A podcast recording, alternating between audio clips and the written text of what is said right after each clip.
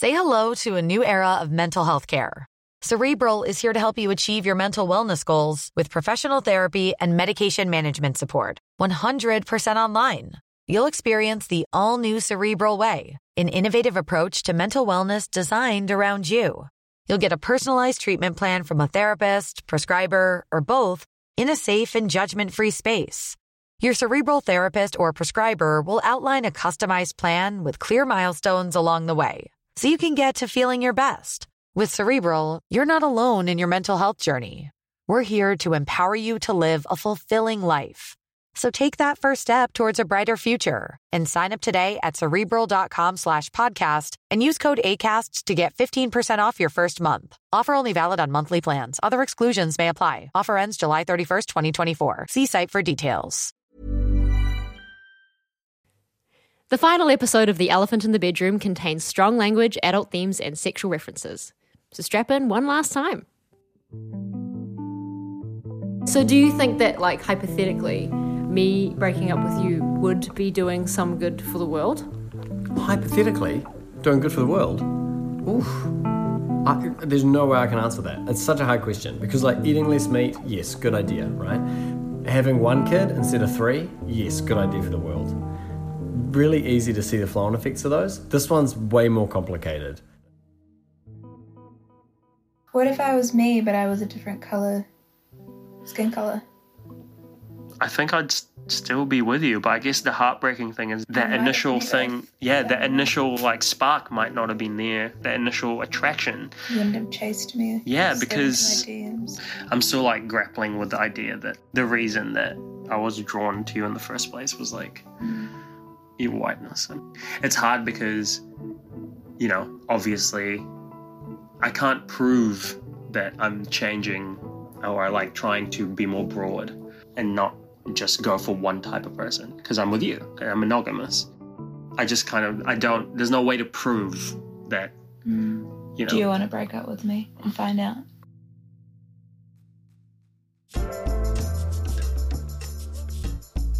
Kia ora, I'm James Roque. And I'm Chye-Ling Kwan. And we're two Asian millennial creatives who happen to be best friends. And we've noticed that we share a trend in our dating lives. That's right, we've only ever dated White people. And we're here to find out why. For RNZ, This is The Elephant in the Bedroom. a show undressing sex, love, and race. Kia ora, welcome to the last episode. You made it. Okay, so to briefly recap where we are. So far, we've been down all sorts of paths trying to understand why we have our types. And we have no lack of theories. Uh, proximity, meaning simply who you're around, environment, representation, sudden and unexplainable hits of dopamine. But there is one indisputable truth that's been looming over us since the very start of our exploration. Uh, and it's that we live in a system that puts white people at the top. which has now left us grappling with this. How much personal responsibility do we have as individuals within that system? And does that personal responsibility No, look don't say it, like don't say it. the elephant in the bedroom? Which is, do we break up with our white partners in order to change a system that might have led us to date them solely because they were white in the first place? Yeah, but okay, I've actually been thinking about this. So, breaking up with our partners doesn't mean breaking up with our bias, right? I mean, theoretically, wouldn't we just keep getting with other white people? Okay, so then let's investigate. Is it even possible to change one's racial preference when it comes to dating? Well, don't ask me. Well, don't ask me either. You you made it seem like you might know, so I asked you. well, lucky we're friends with a bunch of experts now. Can you change who you're attracted to? Hmm.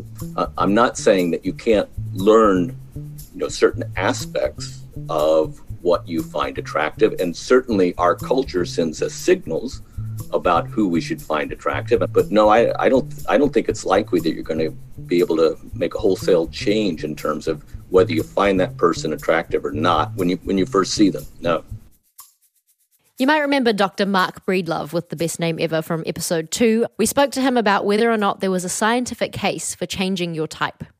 I, I think the best you can hope for is that someone can be aware of whatever preferences they have and can be open to the possibility of giving someone of the non preferred ethnicity a chance.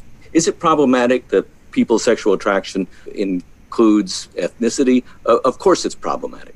Can I say whether it should happen or not? I, I you know, I, there's no scientific answer to that, and uh, all I can tell you is it it happens. Being aware of the tendency, that's the only way you can combat it, right? That's the only way to make any progress at it. We also reached out to social psychologist Dr. Michael Thai from that same episode to see what he had to say on this. I don't think there is any actual data where people have tried to change the romantic or sexual preferences of um, uh, of people yet. Yeah. If dating bias is the same or similar to any other sort of bias or prejudice, then I think it would be possible to change your dating bias. It would certainly be incredibly difficult and uh, it may take a very long time to do so. I mean, you know, you're actively trying to dismantle a schema that you've built up over quite a number of years. Um, but I think you could certainly do it.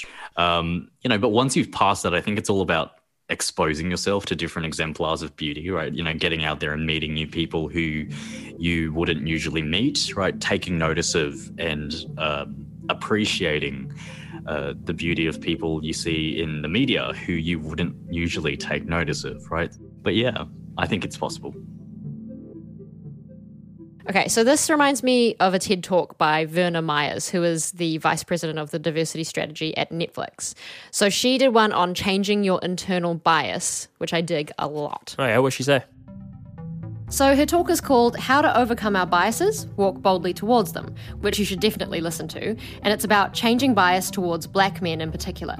There's an online test called the Implicit Bias Test, and 5 million people have done it. The results have made it clear that when we're shown images of white people, we're quickly able to associate a positive feeling towards those images. But when we see a picture of a black person, it's more likely that we'll connect negative words to that image. So, this is an automatic response. Yes, we do this without thinking, which is why it's hard for people to hear. How do we go about changing it? So, Verna says that scientists have debunked the idea of aiming for colorblindness. She says instead, stare at awesome black people. By doing this, you're breaking your automatic negative association. You're rewiring your brain to associate black people with positive role models, attractive actors, scientists, authors, by flooding your brain with these images. I think this would make sense that this would also apply to who you're attracted to. I actually tried a version of this with Instagram. Really? Well, because she talks about associating with imagery, right? Hmm. I went and followed a bunch of hot Asian men on Instagram. And did it work? Actually, yes. Like, genuinely, I started noticing Asian men more. Is that why you've noticed me recently? Oh my God. Ugh, no, I can't uh. escape you. That's another problem. but I never thought I had a huge bias. Mm. But then I was like, it felt like I was like seeing them for the first time. Like Sure. the first person at a party that would catch my eye was no longer tall white men. Okay, so some people will be listening to this going, all right, so you're saying that to change your type, you have to expose yourself to different people. yep. And some people might say, are you saying that you believe in conversion therapy for gay people? And we would say no, because those aren't the same. So, if you didn't know, conversion therapy is a very debunked practice of trying to change an individual's sexual orientation from queer to straight using psychological, physical, or other interventions, which has proven really harmful effects on the people that are subjected to it. Yeah, and I, we just want to get it clear right now. We do not condone that. In fact, we are actively against it. So, racial preference and sexual orientation are not the same. One is influenced by social constructs, and one is based in biology. And we don't really have time to do this really important conversation justice, so we highly recommend Dr. Marc Breedlove's TED Talk called Prenatal Influences on Sexual Orientation. It's about 10 minutes long and it's real good. So, following more people of color on social media is one thing, but how would something like this work out in the real world? In terms of dating, Yeah. Okay, so do you remember Nathan, who we heard in the last episode? He had his own experience with that in the real world. Hmm. Once you realize you have a bias, can, you change, it? Yeah, I think you can. Honestly, you can get dicked down good by someone that that maybe you didn't normally find attractive, and then that experience can kind of shape you. I think. Are you speaking from experience? Yeah, I think the first Asian guy who fucked me really good, like that made me more attracted to Asian guys from then onwards. Yeah. Like it, because that's like um, positive experiences, right? In Yeah, the same way you have a traumatic experience with someone, that will that can ruin it for you. So Yeah. you can absolutely. Yeah. May we all be as blessed as Nathan Joe and his love life. Yo, shout out to Nathan Joe's love life, man. Keep doing you, baby. But I mean, this makes absolute sense, right? Even on like a base level. Or like, of course, if you associate something with a positive experience, then eventually with enough of those positive experiences, you can unlearn any preconceptions you might have about that thing. right? Yeah. Yeah. oh, I have a really good example. Okay, so you know how like Eugene Yeah. is like a real nerdy name. Like Yeah. I don't know, like there's like all the Eugenes that I saw on TV growing up were like Eugene, you know, like it was like I couldn't unhear the way that name sounded. Like it just sounded like a massive nerd. Yeah. Then I once I met a hot Eugene. And he wasn't Eugene, he was Eugene. Oh fuck yeah, he was Eugene. And then I was like, I'm turned.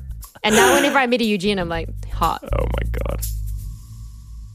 there's this huge effect uh, in the psychology literature, which is called the intergroup contact effect.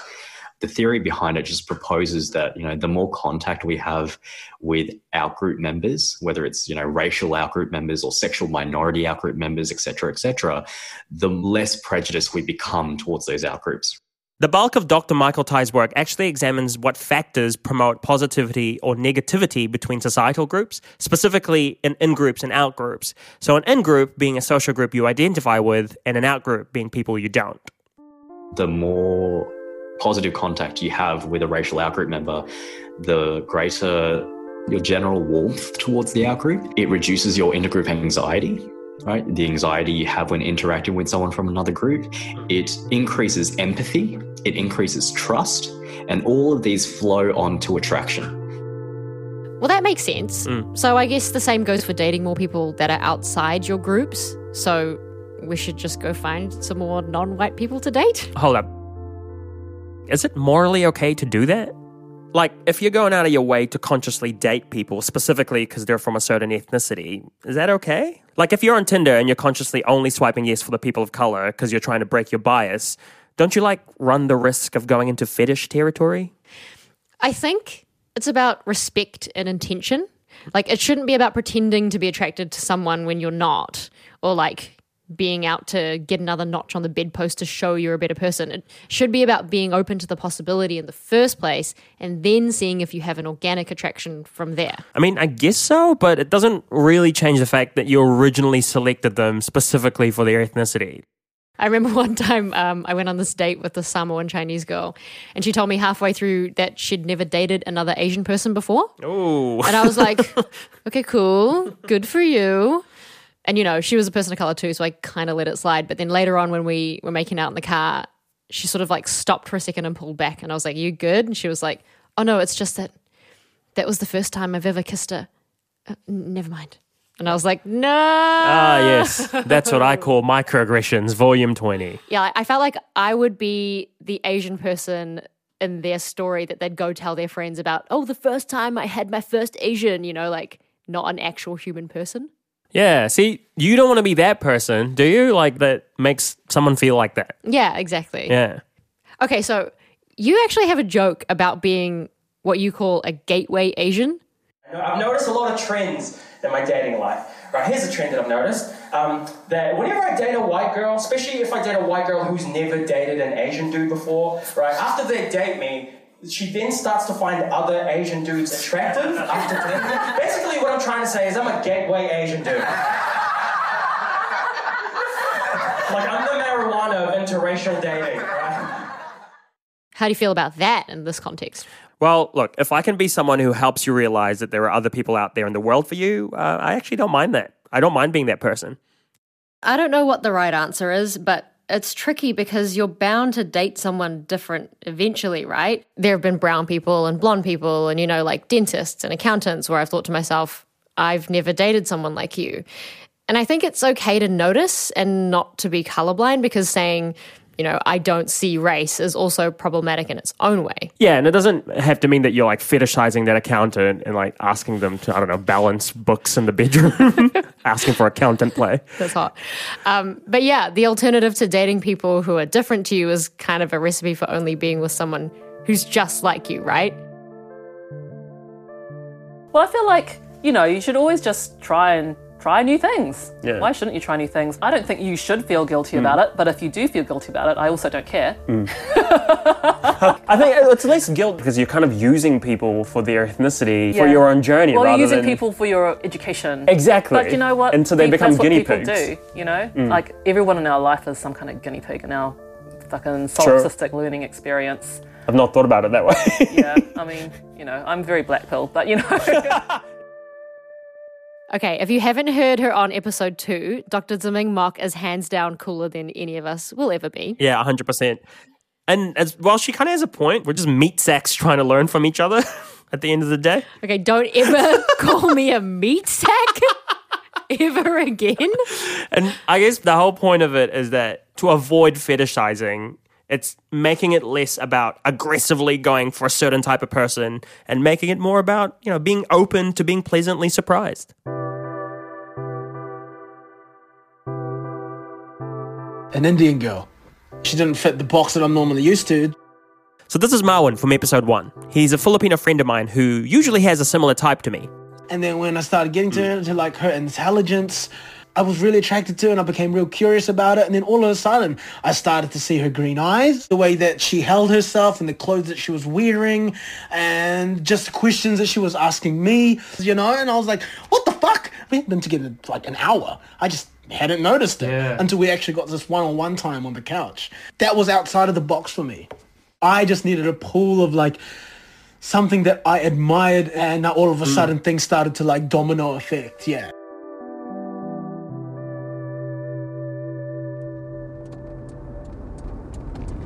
So, most of the people we've talked to so far have been people of colour who have had similar types as us.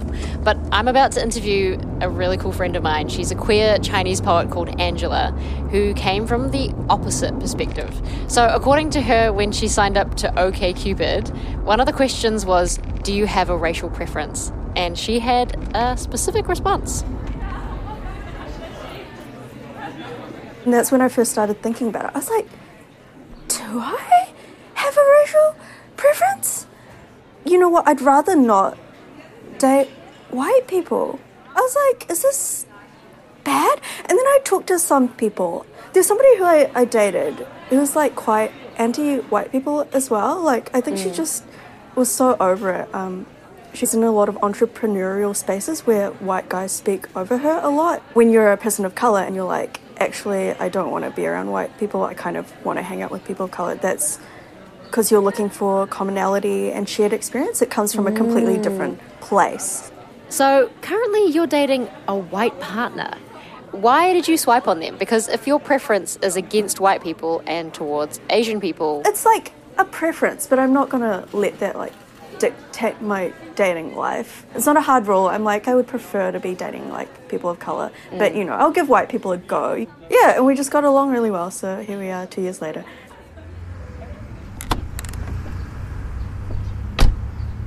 Okay, so do you remember David? He's another Filipino brother of mine who I've been speaking to throughout this whole thing. He'd always had the same type as me, but for the last couple of years, he's actually been dating a Chinese woman. And so I asked him about how that's changed his perspective on all of this. it's definitely made an impact. I think the one thing that I'm really stoked with the broadening my horizons is that I've found someone that I can actually share a lot of um, similarities with. I mean, food's like a really big thing. I can cook food from my culture, and she loves it. I can have fish sauce cooking on hot oil. We had, once had a flat um, flat viewing, and someone came in. You could tell that they weren't used to the smell of cooking fish sauce, and it just freaked them the fuck out. So I've never had that problem with my current partner, which has been really amazing. When I was a teenager, I thought I was always going to be like chasing something else and having to like change myself. You know, find that find that person that I wanted to be with. But actually, it's like, oh no, I've actually found someone that embraces me for, for being me. I hope everyone can find that fish sauce love. yeah, just get in there and just really dip dip yourself into that love. Um, so, talking about this, uh, we thought of our producer Ruby, who Yeah. has a similar experience. So, yeah, uh, they, Ruby's had their own journey on this, right? I have. So, what was your type? My type was nerdy, smart, musical, funny, weird, uh, white people. Oh, you, you really waited Yeah, a little bit yeah. before sneaking that last bit in there. And who are you dating now? I am with this bloody dream of a human, Alex, who is biracial Chinese Pākehā. So, yeah, I've been with Alex for almost a year, and it has been a revelation. Can you speak to that? There's this shorthand that I know that other POC, we just get it. I don't have to explain why some things are just so painfully racist. But on the flip side of that, if I find something really fucking awesome about my culture, he can appreciate it. And I know that he gets the joy. Mm. And that's so cool too. I also know I'm the first person of color that he's been with as well. Our ethnicity is so important to us. It's it's a big factor in our relationship, but at the same time, it's not even a big deal. So, how did you go from dating a string of white guys to Alex? To be honest, I'd decided that I would only date brown people after we made our doco Asian Men Talk About Sex. Making that was kind of like, it was like this Disney moment where suddenly I went outside and there were like birds and the trees were singing at me and I could see all these beautiful colors. You're like Amy Adams in Enchanted. Yeah. She's like, ha, ah, and all the birds like land on her fingers. But all the birds in the scenario, like hop, men of color, Oh, yeah. men and people of color. Just flying in and landing on your arm. Hello. Truly amazing. So it was uh, like a conscious decision for you. Oh, totally. Yeah. That was a really nice warming up of our cold clinical hearts. Totally. And we're not saying that these people are better for having dated outside of their type. We're just saying that broadening your horizon could end in being pleasantly surprised. Right. People were surprised because their binaries were challenged, which is always a good thing, right? Yeah, because there's so much that goes into making an individual. You know, you've got ethnicity, culture, inherent nature, personality, and those things combine in a variety of ways to make you you. And, you know, while those things can be tied to each other, you can't just assume what overlaps with what. Yeah, like just because I can't eat spicy food doesn't mean I'm any less Asian. So, if we continue to do personal work to see people as individuals, it's good not only for our dating lives, but for the world. So, reflecting on all the people we've spoken to, everyone's individual experiences and perspectives have been so eye opening and so varied. And we've still got a lot to process. if you've developed a, a human connection with another person, then I think that's beautiful. But at the same time, if somebody said, Look, I made this wonderful human connection with this white person, and by the way, I've only ever dated white people before and don't find all of these other people attractive, I would say that's the problem. It's my life, and that's the person I'm going to spend the rest of my life with. If we get along, if we click, then that's it. You know, like just keep it simple. I think the great aim of, you know, the progressive liberal dream is that you understand all the flaws and complexities of humanity. You can't always be the perfect eco warrior. You can't always be the perfect Asian advocate. Hmm. And the worst thing you can do is make yourself ill trying to be the perfect, ideal cultural warrior. I think the people who probably do best at not perpetuating racist ideas are those who can admit to themselves that they've been exposed to it and try to, um, if, even if it's a matter of being a little more open to having a relationship with uh, someone of an ethnicity that isn't uh, favored in your culture. But I think all people who are concerned about these issues, um, we're all going to be wrestling with it forever. If you're letting other people judge your relationship, that's a tough rock to carry on your back, bro. And I think it's about just letting go of that. If you're happy, you're happy, and that's great. if you do end up falling in love with somebody who happens to be white, then it's sort of you can't really break up with them because you love them. it's it's kind of an odd choice to then be like, no, I'm going to be unhappy now and like break up with them for no reason other than I feel bad about choosing a white person. I think you know you, you you've got some good insights into what what these motivating factors are, right? Hmm. And it's good to explore them, um, but you can't correct it. Hmm. you can't the, you can't correct the big issue. The big hmm. issue is the, the institutions and the structure of white supremacy. Yeah. It's the racialization of poverty. It's you know ethnic self-segregation. Mm. It's whole communities that are trying to ally themselves with um, white privilege uh, to the exclusion of other ethnic groups. That's where the struggle is. You shouldn't feel guilty about your life unless you're really causing harm to someone. Mm. If it's the guilt that motivates you to do it, good. Mm. Um, I don't think it needs to eat you up. It's hard to know what to say at the end of a journey like this. We didn't get the simple answer we expected or needed. So, what do we take from everything we've learned? And most importantly, where does that leave us with the elephant in the bedroom? Our relationships. Hmm. You go first. Okay, so we have reached the end of the podcast. Finally. I've made a decision. Okay. Oh god. Oh god, okay. When we started this project, I wanted to win. Find out why we have a type, fix it, and be a better person on the other side. But it ended up being so, so much more complicated than I thought. The theory I had about type being genetically wired was my main concern, and is still a question mark. But the elements that were out of my control only kept snowballing. What you didn't see off air is how James and Ruby and Kelly and I have sat around the table at our headquarters and literally cried at just how much racism and white supremacy is fed into every facet of our lives and the lives of people we love. Facing my own role in all of this was hard. My unconscious bias against darker skinned people, the possibility that I might have unconsciously chosen to be with my white partners because of class or status, and the big one that choosing white people over and over again is a cog in the wheel of white supremacy. But I wasn't expecting to confront the guilt I uncovered about dating white people as an Asian advocate. I really hope those who I felt judgment from can understand how big this whole thing is and maybe even find their own peace with it. But to be honest, the biggest perpetrator of judgment was myself. So now there's the big question Do I break up with my white partner to flip the bird to white supremacy? And what happens then? Does winning look like overcoming racism by dating an Asian person? Or am I then being too exclusive to my own race? Or is the answer addressing my bias and dating a non Asian person of colour?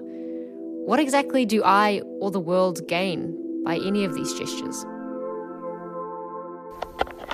I've decided I'm not breaking up with you. Oh, that's nice. Great.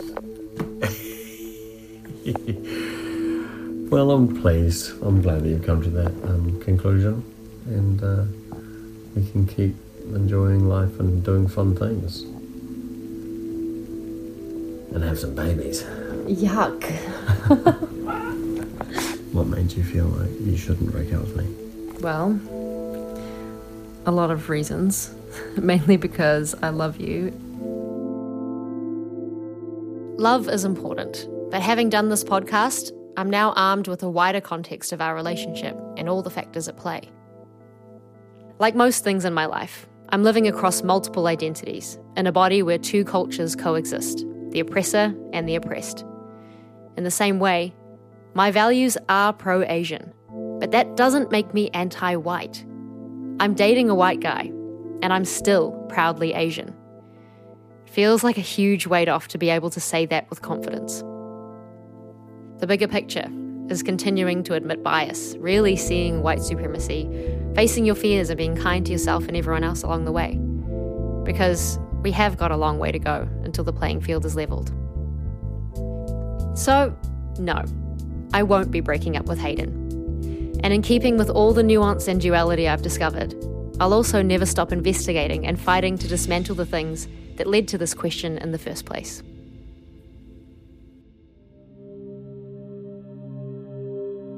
Going into this whole thing in the back of my mind, I thought maybe I'd have some sort of grand epiphany that would flip my life completely upside down. Or maybe the opposite. I'd realize that all these issues aren't really that big a deal. But instead, what I got was a series of little learnings that have massively changed how I view the world. I learned that I had biases around attraction that I wasn't aware of or ready to admit until now. I learned just how much we're at the mercy of the systems that we're born into and continue to live in, and how hard it is to actually swim against that. But most importantly, I've learned that there's so many complex reasons for why people are attracted to others. Yes, a lot of those are really insidious and challenging things to do with race, but there are plenty of other genuine reasons too. But because of my experiences as a Filipino man in the Western world, of having to tick the box labeled other when I'm filling out my ethnicity and forms, I've always been trained to see things through the lens of race. That's what I know how to do best.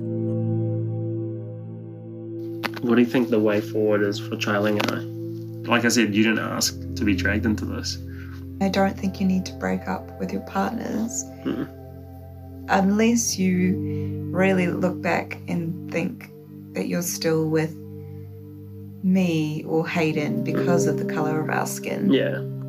Like if you you just had an epiphany and you're like, shit, I've hmm. been just I've been dating, I've been really like narrow minded and whatever. I need to step away from that. Mm. I would understand because I obviously don't want to make you feel bad and then you will also like start resenting me. Mm. I turned 30 this year, and recently I had a bit of a crisis.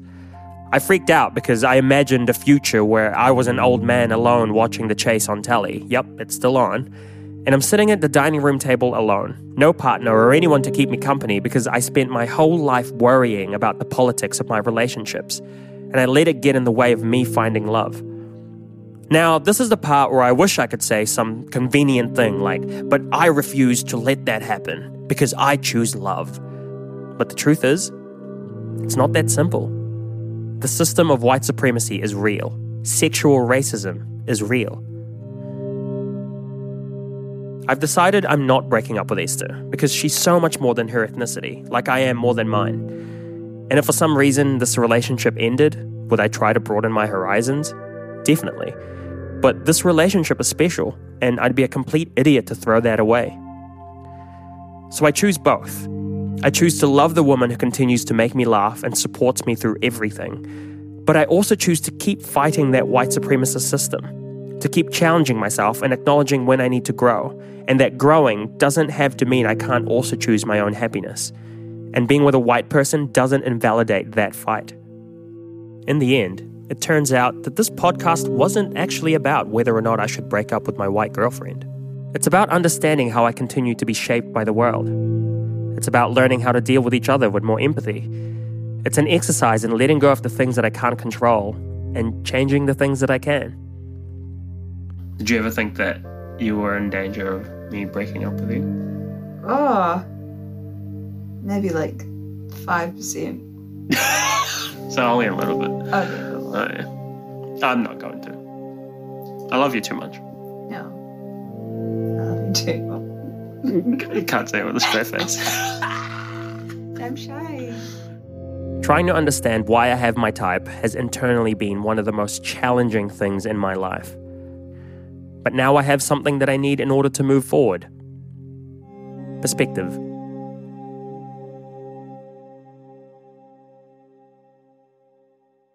Hey, James. Yo. Thanks for going on this journey with me, man. Yeah, it was my pleasure. I can't think of anyone else that I'd rather do it with. I can't think of anyone else who would do this. oh, God.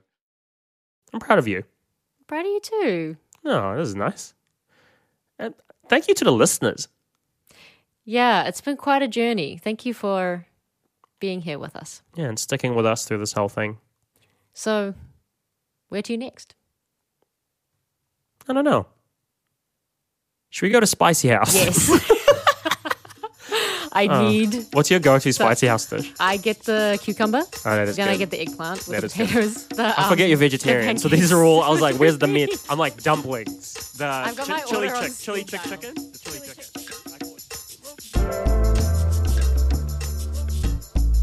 The Elephant in the Bedroom was made for RNZ with funding from New Zealand On Air.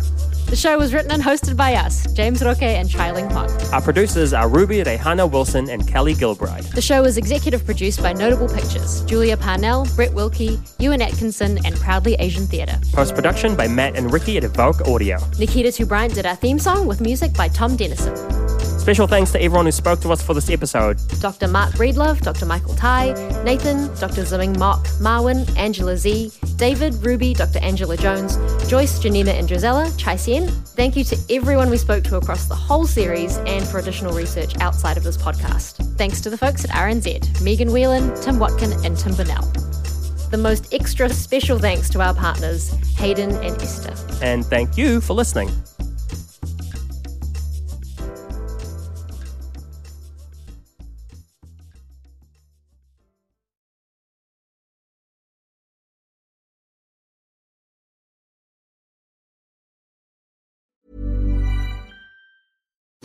Botox Cosmetic, out of botulinum toxin A, FDA approved for over 20 years. So, talk to your specialist to see if Botox Cosmetic is right for you.